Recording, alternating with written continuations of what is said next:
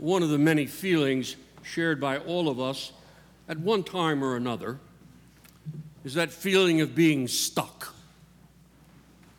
Sometimes we're stuck in a job, in a relationship, stuck in a situation, stuck in a line of traffic.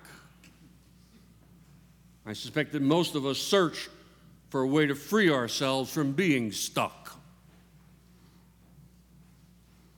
For instance, have you ever found yourself on a four lane divided highway and you are suddenly aware that you are heading east when you actually should be going west?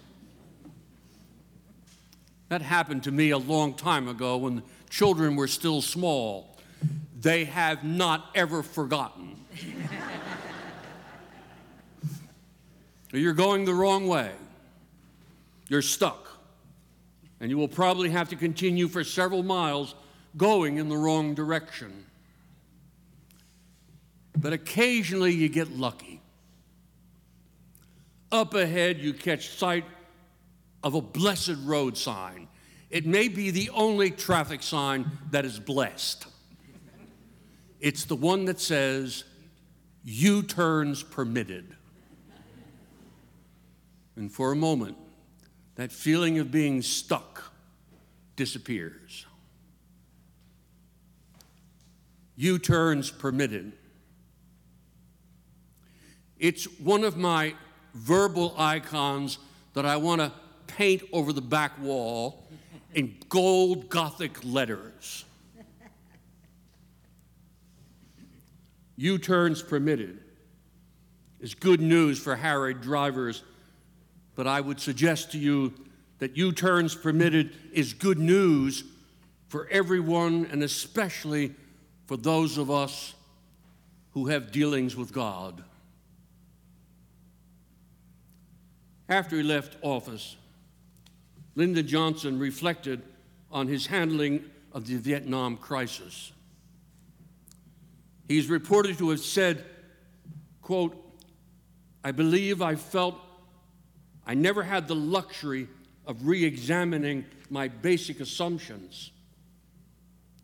Once the decision to commit military force was made, all of our energies were turned to vindicating that choice and finding a way somehow to make it work. Unquote. That was Lyndon Johnson's burden. He never knew he could make a U turn. Scriptures are filled with people who make U turns. According to the Bible, one of the great virtues of religious people is that they can change direction. Is this not what repentance is all about? The movement of the soul toward God means to turn around, to go in a different direction. I suppose that's why Thomas is mentioned so prominently in the resurrection accounts. For more than any of other of Jesus' friends, Thomas is shown to have made a U turn.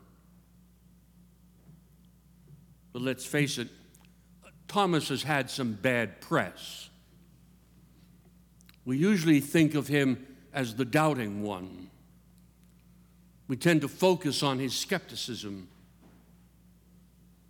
But if we look closely at Thomas, we can begin to see why his story was included in the resurrection narrative.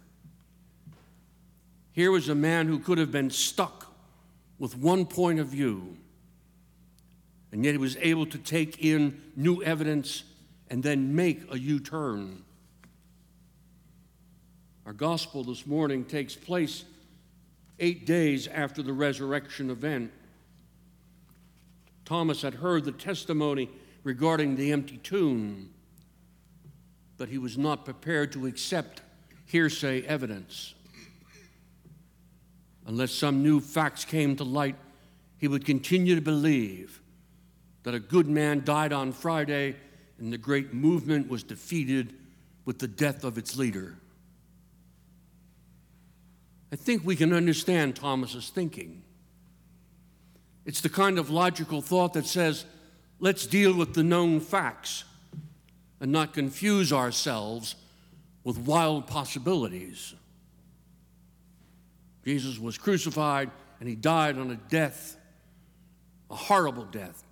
That is a fact. Thomas was not so much a doubter as he is a realist. He chooses to stick with what can be observed with the naked eye. However, when you're dealing with God, you must be prepared for many surprises. Whenever God enters the picture, suddenly there is more than what meets the eye. For now, you have to see with the eyes of faith. And that forces us to move beyond the known to the unknown. To see with the eyes of faith often means we have to make a U turn. And so it happened to Thomas. New evidence was presented, and he was able to see beyond his present reality. He reversed his position and made one of the great professions of faith My Lord and my God. Many people maybe most people, are not big enough to make that kind of about face. Too many of us believe that what has been said at one point must be normative for all time. Many are not ready to deal with the new evidence. No one can force new possibilities upon them, particularly when they have made their minds up ahead of time. One of the most grievous sins that religious people tend to commit is to give up the possibility of change. We so easily assume that where we are today is pretty much where we're going to be tomorrow. Not so, though.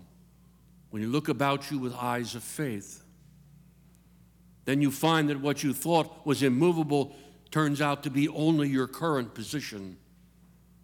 What you thought about God was true only because all of the facts were not in. Paul once commented, Now we see through a glass darkly, but then we shall see face to face. That is our Easter hope. And that is why Thomas becomes such an important role model for us who wish to keep growing in our faith during this Easter season, can we remember in our prayers that each of us can learn something more about the risen Christ? And that in the weeks ahead, we can join Thomas and be willing to make U turns in our knowledge of God. For it's only by making U turns that we can remain faithful. It's only by making U turns that we can grow in grace. In the name of the Father, and the Son, and the Holy Spirit. Amen.